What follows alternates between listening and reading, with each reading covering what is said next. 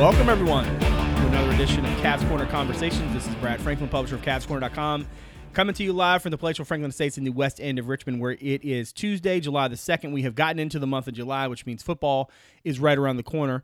I decided to give Dave and Ferber the week off, or they gave themselves the week off. I don't know how you spin that.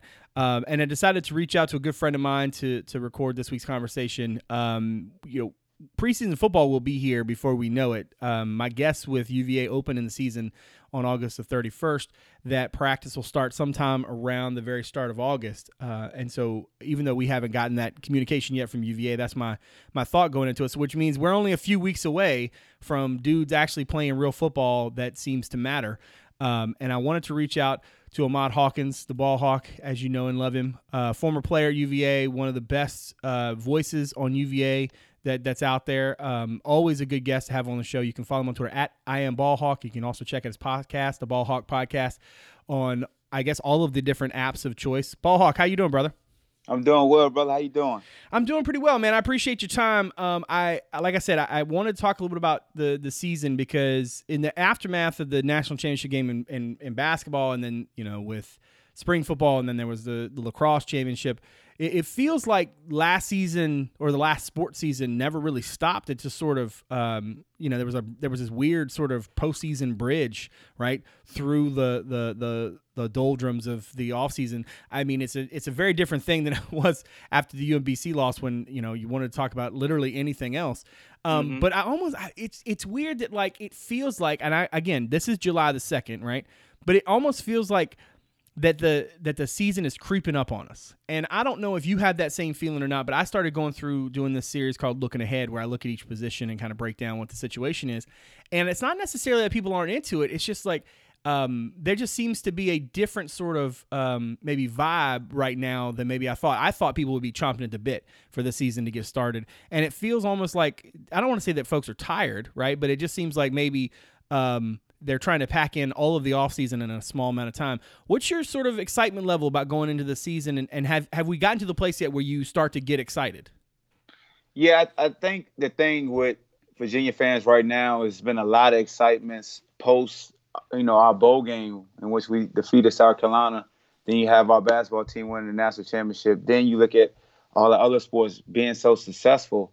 I think it's like you said, they're just taking a break and trying to recharge the battery, because the program has been so very successful. Our lacrosse team won a national championship also. So it just speaks volumes to the student athletes that walk that campus. And it just shows that our athletic department has been pretty much keeping us afloat, like I always say the other sports, because we always look at the big two, football and basketball. Right. Baseball won a national championship not too long ago. But that just lets you know that our sports program as a whole has been doing very well. It just helps when the big sports that has the most visibility does well. Yeah. And then it has you reflect on the other sports. So I like to always give each sport praise, because I didn't only play football, I ran track also. True, so true. I know what it is just coming from one of the big sports, then running track, how I was looked at as far as all the luxuries that I had compared to what they had. But our fans is gearing up, and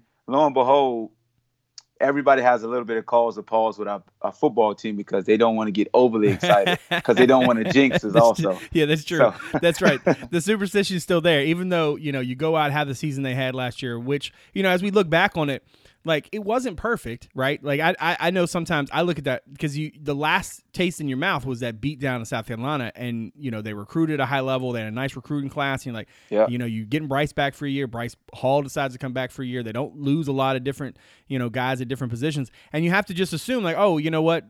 From year one to year two, everything went up. From year two to year three, things went up. So now the question is, can they keep that up? I look at it and I think, there were definitely some places to improve last year. You look at the running game, you look at the mm-hmm. run defense, there's definitely some things that can get better. As you look at this team as currently constructed, given the numbers that we expect them to have and sort of where they are in terms of, the personnel, I mean, as of yet, knock on wood, doesn't sound like they're going to be, worrying about this guy or that guy going into fall camp. Like they should have a full allotment, which is a first, for them. As you look at this team as it's currently constructed, what are some of the places where you feel like they've got to take some steps forward going into the season? Depth.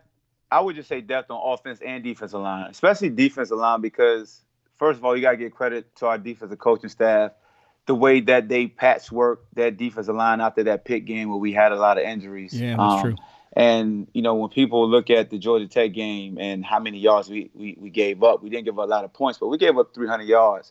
We basically had two defensive linemen, and we were playing with a bunch of backers. We was using different schemes. So you look at the Georgia Tech, Virginia Tech game, we just had a Band-Aid, and we just out-schemed offenses as far as we'll give you yards, but we're not going to give you points. And it was just a testament to that staff and how to prepare the guys that were asked to step in and fill that void. But, you know, how we recruited and the guys that are in here early and receiving fanfare, we have a lot of depth now in defensive line. Well, not a lot, but more depth. Right. You're never satisfied. You want more and more. But we have some added depth and some true inside D-tackle type linemen. Mm-hmm. You know, so that's a plus. You know, we talked about Bryce Hall returning. The secondary is still going to be good. Joey Blunt's going to step into the role of a Juan Thornhill and a Quinn Bland, and he's going to carry on that tradition. But our secondary is going to be the strong point yet again. And then the linebacker, we have a good problem now because it's like, which four is going to start? Right. That's a great problem. There's not a drop-off with either one of those guys starting. So, you know, that's what I like to see. And of course, the offensive line, you always want to make sure you have depth there because we understand the importance of Bryce Perkins and what he brings to the table. And Coach 2J does a great job of just having guys being able to play various positions, but you want to see those guys master a position. So I always look at the fronts, man. When you look at teams that are very successful, they are very good on the offense and defensive fronts. Yeah, that's very true. I thought last year there were definitely some spots where the relative – I don't want to call it inexperience. It wasn't necessarily inexperience. It was like there were guys who just had not necessarily had to play the type of roles in certain spots that they were required to play last year. And sometimes they came through and sometimes they didn't. I think back to like that Virginia Tech game, right? Bryce Hall, probably the most consistent, most reliable player Virginia had all of last year, right? I mean, there were times if a coach called a play to go to his side of the field, you thought they were just dumb because you not even understand why anybody would even try him. And in that Virginia Tech game, there was that one, you know, that sort of scramble deep pass to the tight end. And I mean, Bryce is there, and how he didn't come up with that, I'm still not real sure, you know. And it's and so like obviously there are always going to be, you know, little bits and plays like that might not go your way, but as a whole, as a unit, I mean, I look at the defense and I think, you know, you're right. If you start in the trenches, you look at what they were able to do last year. Vic Soto, I mean, look, how they were able to get that production from, like, you know, a couple of pieces of bubble gum and, you know, some Scotch tape. And they did. And then you look at what they're going to have this year. I'm writing a piece, as folks listen to this probably have already posted, the looking ahead on the defensive tackle spot, right? So Eli Hamback comes back. He's played 30. He started 36 of 38 games during his UVA career. He might be the most experienced player that I've seen, right, in terms of just number of starts. Very rarely do you get a guy who's had that much experience going into a senior year. But then last year you saw Tommy Chris, you saw Jordan Redmond, you saw Aaron Faumui. You know, even if Tommy Chris ends up playing a little bit more outside, which he at times, I think later in the year last year, he looked better at end maybe than he did tackle, at least in terms of his grades. I agree. But Faumui, I mean, look, he played in 12 of 13 games. He started 4. Jordan Redmond played in a bunch of games, depending on what the matchup was. They're going to be as good at defensive tackle by themselves, even before we start talking about Juwan Briggs, right? Yeah. Now, my guess is Smiley is probably a guy who can work inside or out, probably going to be out. You know, the 4-game rule will be really interesting to see him play. But if you just think just tackle, don't even talk about ends yet, just tackle, right? That's already markedly better than where they were at times last year, where you were worried, you know, because of the pressure both at end and at tackle, you weren't really sure, you know, all right, where are you going to play Eli? What's the place you need him the most? You look at the roster as it's currently constructed, and that line has a lot of potential. You've got this nice mix of like experience and playable depth, but then there's some youth and some guys that you can bring along. I mean, I don't think for a second that there isn't something you can do with Juwan Briggs and get, you know, a lot of good production out of him, especially because some of the schemes that Virginia's going to be facing have changed, right? There's a whole lot of change throughout the ACC and especially the Coastal Division, not just in terms of head coaches, but in terms of offensive coordinators. So what what they're going to see in some ways is going to be different.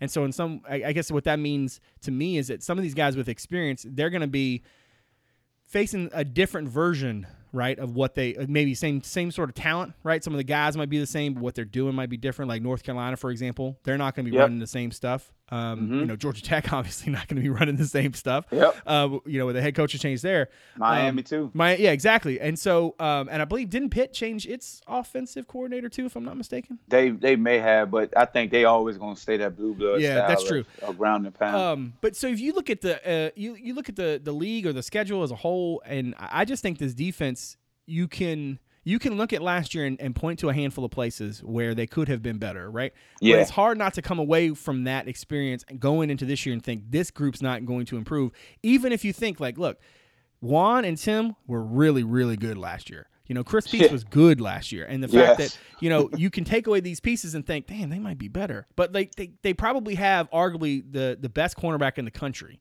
And I understand that sometimes that can put pressure on you because you have to have the other side has to be ready. And I mean, and Bratton's is real good. Darius Bratton's a real good corner too. Yeah. Like people forget last year going in, you know, coming out of fall camp, a lot of us, myself included, thought it would be Bratton at first because of just how much he had pushed Tim Harris. And I think Tim Harris would not have had the season he had last year if Darius Bratton hadn't pushed him. You know what I mean? Yeah. So like exactly as I look at that defense, I just think no matter what the mix is, you know, whether it's the rotation at linebacker, rotation along the defensive front. What we've seen from this team and this staff has been they can get you ready defensively. Now that they have talent and they've got good depth, it certainly is in a better spot and guys are healthy. Offensively, it has to start with Bryce Perkins, a guy who I think is not getting nearly enough pub nationally for not just the season he had last year, but also too like the fact that he did it with this pinky finger that is like. I mean, I don't know if like if I don't know what was on that pass to him in the Louisville game, but like whatever happened to him, or maybe he re-injured it on a helmet at some point. There's like a nuclear bomb dropped on this poor kid's pinky. He couldn't get it right. He finally had to have surgery. He's just now getting to a place where he's throwing regularly. What are your expectations for Bryce next year? What's got to improve for him specifically in order for the offense to take a nice step forward? Just his accuracy and his decisiveness. Just understanding coverage, pre-snap, and getting the ball to receivers in an accurate fashion. The one thing about him that I would like to see him is hitting those skinny posts because I believe they'll be there because of the zone read, because of putting the ball in the belly of the running back. It causes those linebackers to step up, and you may get a strong safety cheating also. So you have that window right on the hashes to where he could put it on the receivers. And I'm not saying he missed guys because he hit Tavares Kelly a couple times. Yeah. And, you know, Tavares is shorter than me, and I was a short receiver. So if you could hit a kid like that in his chest, you're showing that you're very accurate down the field.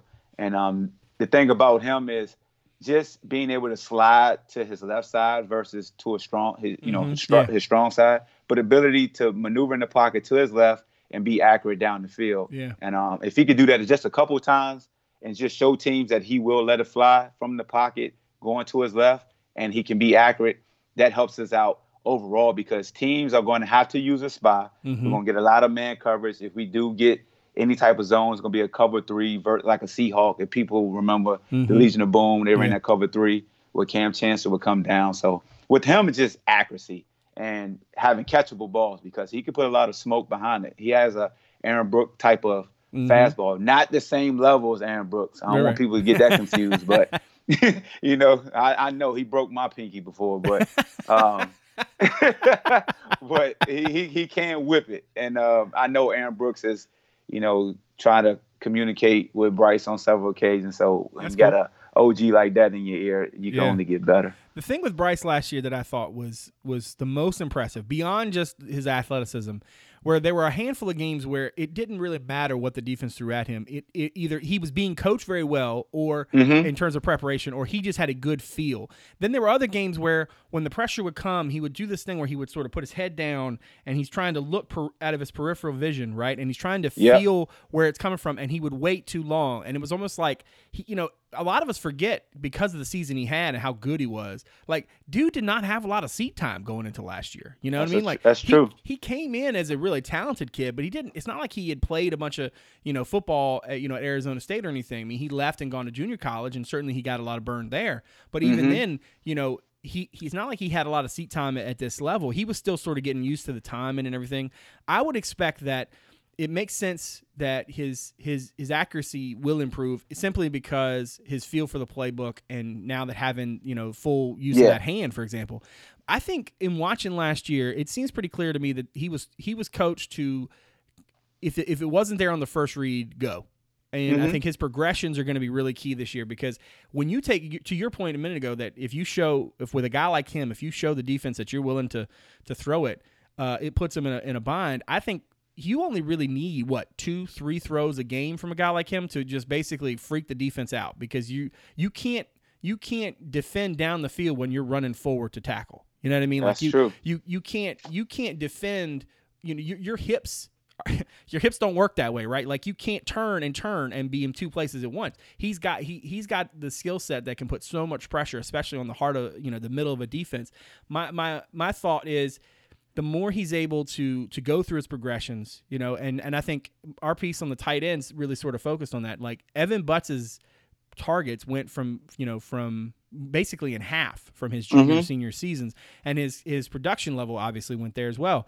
Not necessarily saying that, like, oh, Virginia should have used the tight end more. I think it's just a function of him being able to read, and then get the dump off versus, you know, going. Yeah. Look, there were a lot of times last year where Bryce running was the best offense Virginia was going to have, you know what I mean? So I don't want to make it seem like that. But a guy who can go through his progressions and then make you pay on the ground, that's a different thing.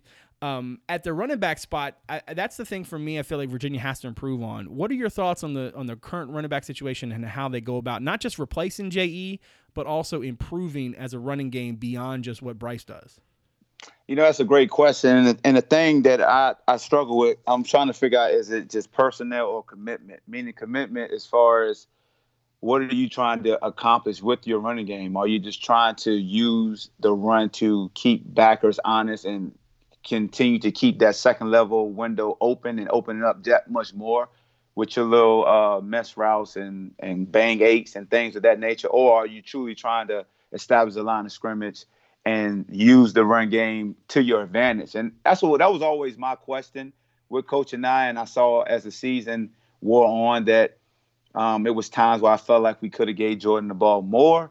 But you just never know with the flow. Anything could change the flow of the game and the game plan that you have coming in, from a turnover to a sudden change as far as offense may have a big play and they score, and just the momentum. Sometimes we're human, so you want to attack and score quick. You may see a matchup depending on coverage and the fronts that they're showing, so it kind of takes away what you game plan coming in. So, you know, with P.K. Kier, Lamar Atkins, you have backs, Mike Hollins coming in.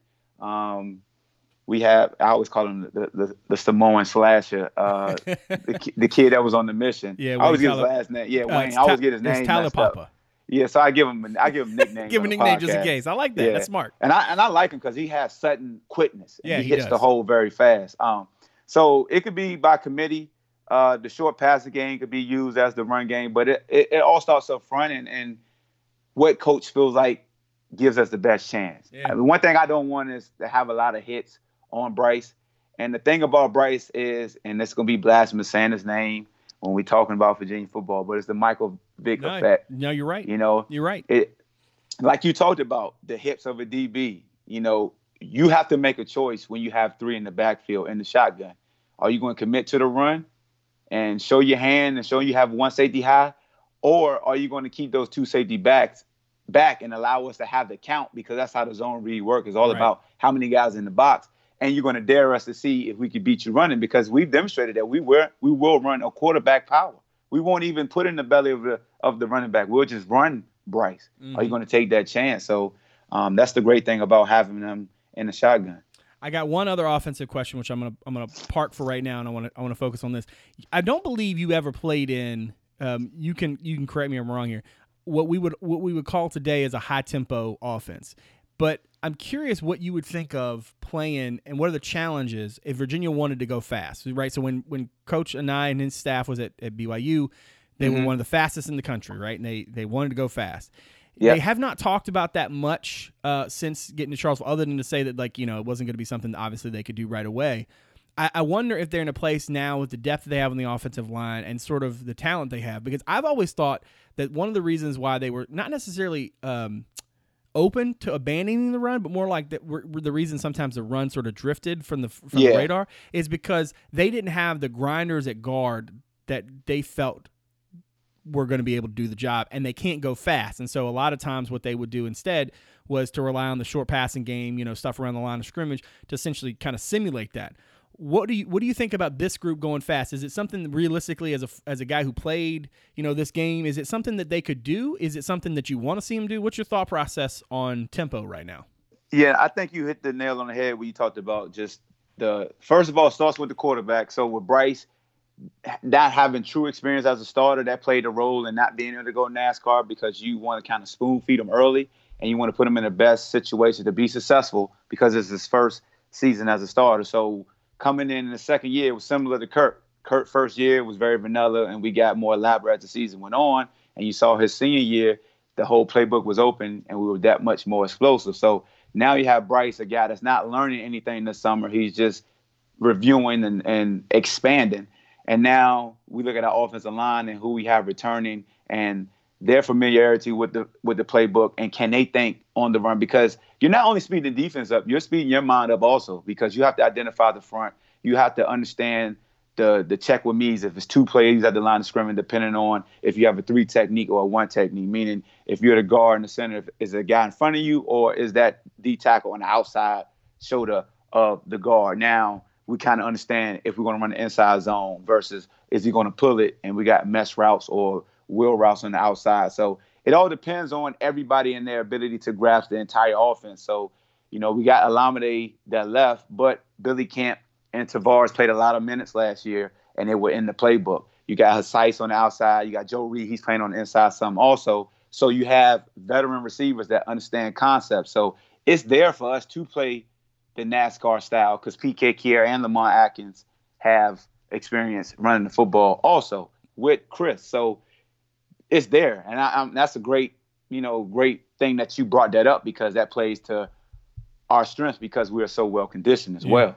And that's part of it too. Like for me, when they went out and got a couple of big receivers, not just in the recruiting class, but also in terms of the grad transfer market, that changed the calculus a little bit for me, because now you can put a group on the field that you can do a variety of things with. And this brings me to that question I just parked a second ago. My biggest complaint about Virginia's offense the first three seasons has been that I'm sitting in the press box and I can look at the people on the field and I can tell you probably 75, 80% accuracy exactly what's about to happen. Now, That changed a little bit when Bryce came, because Bryce can do things different. And so you can make it look one way and do something different. And I thought that was a good thing, because that would give, you know, if nothing else, it would give them a little bit of pause. I still think that from a personnel standpoint, Virginia had at too many times in the first three seasons put dudes on the field that, for all intents and purposes, tip you off. Exactly. But a big, you know, if you put Tanner Cowley in motion from right to left and given to personnel in the backfield, you can tell, okay, this is a run and it's going to go this way.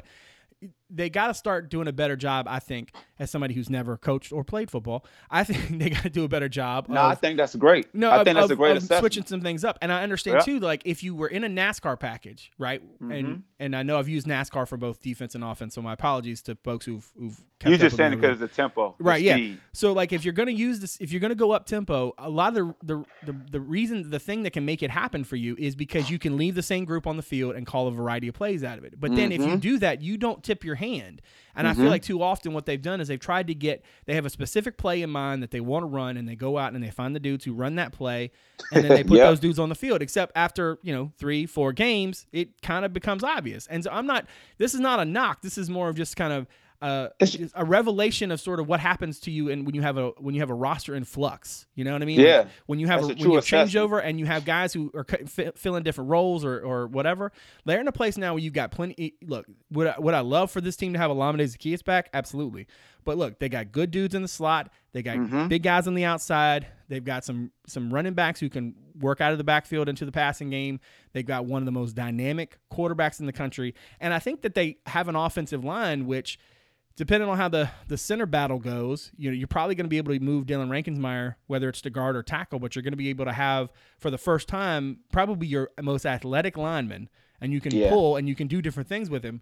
You know, this offense has a lot of good pieces. There's no reason to suspect, even without O, that they can't be pretty good. I just think that personnel is a big part of, you know, where this thing has to settle. What are your thoughts? And it sounds like you agree with me on the whole, you know, personnel package thing. But how do they sort of get past that going into the season? You know, that's a great assessment, because it's almost like you've been in a conversation with me and Tony Covington, because we say that a lot.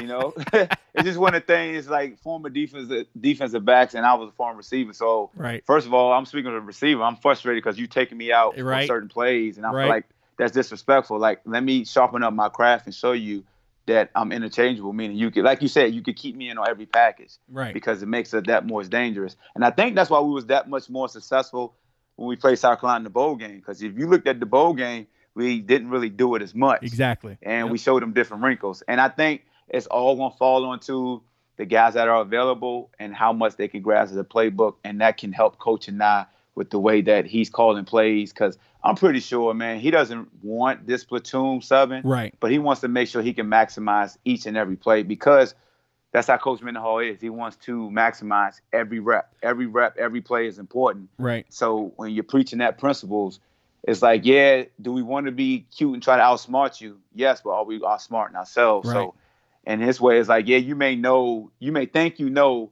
but I feel like I got certain counterplays. I always feel like if you're going to show a certain package, have a counter to the counter. Like, you know, you stop me here, I'm going to give you the same look, the same flow, but I got a different play. And I think Bryce, as you said, he was our equalizer, because sometimes Bryce on his own just was like, you know what? They know this play is coming. I'm out of here. You know what I'm saying? I'm out. I mean, we laughing, but you could tell by his body language, I'm out of here. Yeah. And he would hustle to the sideline and just say, hey, man, you know, Coach Beck might ask him, like, what did you see? And he'll say, I thought they, you know, we tipped our hat. Yeah. And that's the great thing about having a mobile quarterback. Yeah. I think for me, it's like, I don't think that Dr. Bob does it because, you know, he's just set in his ways, whatever. I think he genuinely thinks to himself, all right, this is what we want to do. If we do it right, it will work, even if they know it's coming. And I understand there are a lot of coaches that think that. Like, Paul Johnson ran an entire offense for years and didn't care, right? Like, like there was, like, you know, they're going to shut down the dive. Okay, well, you know, there was no mystery to it. You know, it's like Novocaine, give it time and it works, right? But I kind of felt like, because the roster was in flux, because they only had, let's say, one or two guys who could do this thing and that thing, and if those things were required for this play to work, then they had to play those guys in those spots. They're not in that spot anymore. And what's weird is that, like, in a way, you can go through that transition and now almost make yourself more Iron Man, right? Because you're able to keep dudes on the field. Like, there were too many times in the last two seasons where me and Ferber would be in the press box and be like, why isn't – it'd be a third down somewhere and be like, why isn't Zaccheaus on the field? Like, Zaccheaus should never leave the field. Like, he should go – I mean, look, I love you, O, but, like, you should be on the field all the time. You should go home every night after games and be, like, completely dead because you can't move, because that's how good that kid was. Like, and anytime you take that kind of playmaker off the field, you are making life on the defense easier, because if nothing else, you know they have to pay attention to him. And that was one thing about the bowl game. I thought, like, he was out there. I've not looked at his snaps, but I bet you he played like 80%, and maybe until the blowout part of it was. But at least through the first three quarters, I mean, he was out there doing work. And it wasn't just because the thing is that when you put a good player in a good spot, like, he was making plays, not just because, you know, he's good and Bryce was finding, but he was out there. You know what I mean? Like, you got to give the guy the opportunity, and more often than not, he's going to be open. Like, that's just who he was. You know what I mean? Like, just got to account for him. It's almost like when you looked at Golden State when the one game KD played in the finals. Yeah. You had to account for him. Yep, you have to. That's what made it hard on the defense. You know, like your peace of mind as a defensive back.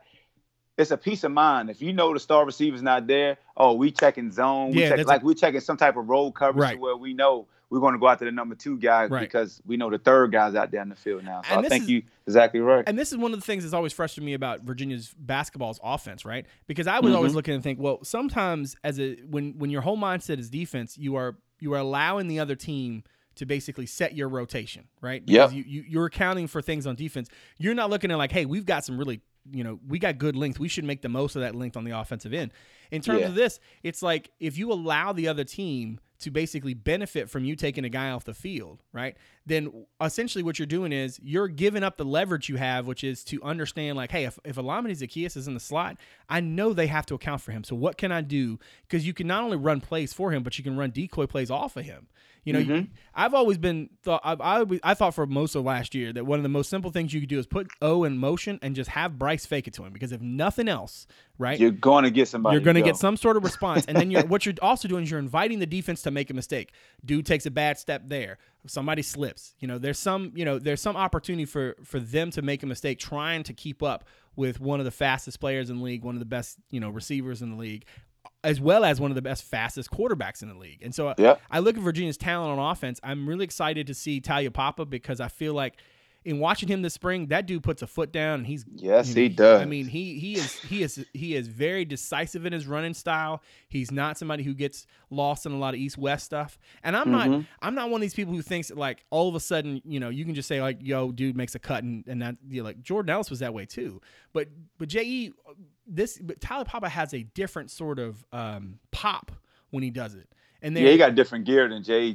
J.E. had thunder with him. Yeah. And this kid would disappear from you. Like, if you're a linebacker, you almost would rather have J.E. because linebackers are contact magnets. So they would rather tap. Well, they'll tap out by the end of the game, but they'd rather hit J.E. Right. But with the Samoan slash, they don't want none of that, because he could juke you in the phone booth, because he's not going to give you any wasted movement. Right. And I saw that in the spring, it surprised me. Yeah, and you have to account for it, because, like, J.E. would he's like a bowling ball, right? He's going to run you over. Yeah, he want to go through you. What Talia Papa wants to do is he wants to hit that hole and get by you, but with the power, in the sense, like, you can't arm tackle that dude. Like, you have to be able to be in the right spot, and that's going to be, you know, especially when you can use that along with some of the other shiftier, you know, pieces that Virginia has on offense. You know, like Kelly and Kemp should be, you know, really interesting to watch this year in terms of where they go. You know, with Haas and with Joe Reed, you already have two reliable pieces that, you know, can get you, you know, possession receiver type stuff as well as down the field type stuff.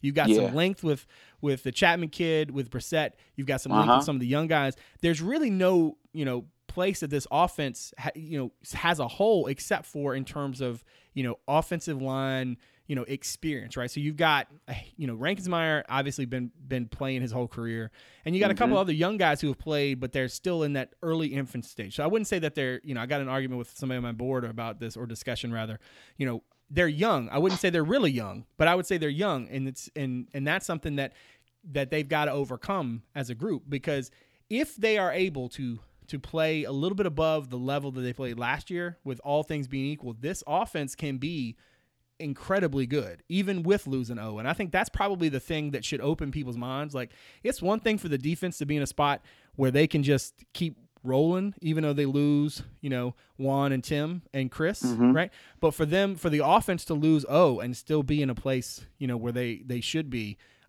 it's pretty telling about, you know, what this staff has done in a short amount of time. Last question for you, Ballhawk. I want to get a sense of what your expectation is for the season. When you look at the thing as a whole, what does success look like to you for this team going into next year? Or I guess rather this fall? Oh man. So, you know, it's the great coach will either get better, or you get worse. So, you know, we won 8 games. You got to win 9 for it to be a success, in my opinion.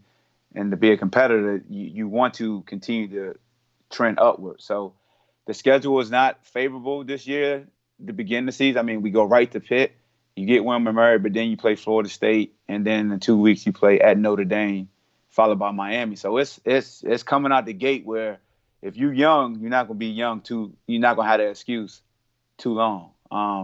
So that's the responsibility that comes with winning 8 games and doing what we did in the Belt Bowl. Is now you got a lot of expectations, and the schedule is going to reflect those expectations. And you got Athens picking us to win the Coastal, to play Clemson ACC championship. So everybody's expecting that now. They want you to live up to that. The basketball team put a lot of pressure on the football squad. The lacrosse team put a lot of pressure on the football squad. All these track athletes breaking all these school records. Everybody that's doing well put more pressure on Coach Bronco. He got a contract extension, meaning it was more incentive-lated of what he does on the field. So he's having to earn the extra money, earn not given. I love the extension part because it wasn't just giving him money. It's like, no, we're going to reward you for the product you put on the field. And that's what you want as a head coach. So I respect Carl and I respect Coach agreeing to that because that goes back to his core values. But my expectation is win nine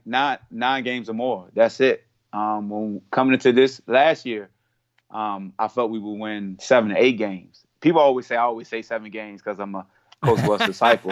So I admit that's true. I'm always going to say at least 7. But, I mean, we flirted with 9 to 10 wins. You look at the 2 Tech games, you know, both overtime losses. But I could see 9 wins definitely because it's there and we have the talent. Right. And the coaches demonstrated schematically they could get it done. My man, Ballhawk. The 7 wins. That's great. I appreciate you coming on, brother. I said we would do like 15, 20 minutes. It's now been 35. So let me get you out of here. But I do want to say I appreciate you coming on. Everybody out there, make sure you follow Ballhawk on Twitter. There's nobody, listen to me now, there's nobody after a game, win or lose, that you want, other than me, other than Cavs_corner. But there's nobody else you want other than I Am Ballhawk, because Hawk will serve the juice to anybody. He doesn't care. You could be the most ardent UVA fan. He will tell you to shut up. I'm very protective of the brand, man. I'm very protective of the team. Yeah, I get carried away when it comes to football, and I understand that. And I got reprimanded before because I'm so protective. So well, I choose my sins wisely. There you go. I listen to Skip Bayless. I think before I hit sin. Now. I like that. But you can just definitely check out his podcast as well. Ballhawk, thank you for the time, my friend. We will definitely be catching up with you down the road. I want to thank everybody out there for continuing to support the show. If you are so inclined, head over to Fanatics. We're part of the affiliate program, so anything that you purchase using the link that's in the podcast app right now or in the content item of this podcast, you can help to support the site. Doesn't matter if it's UVA gear or not. As long as you got there using our link, it helps us. But again, for Ahmad Hawkins, I'm Brad Franklin, publisher of CavsCorner.com. Thank you very much for coming out. We'll see you soon.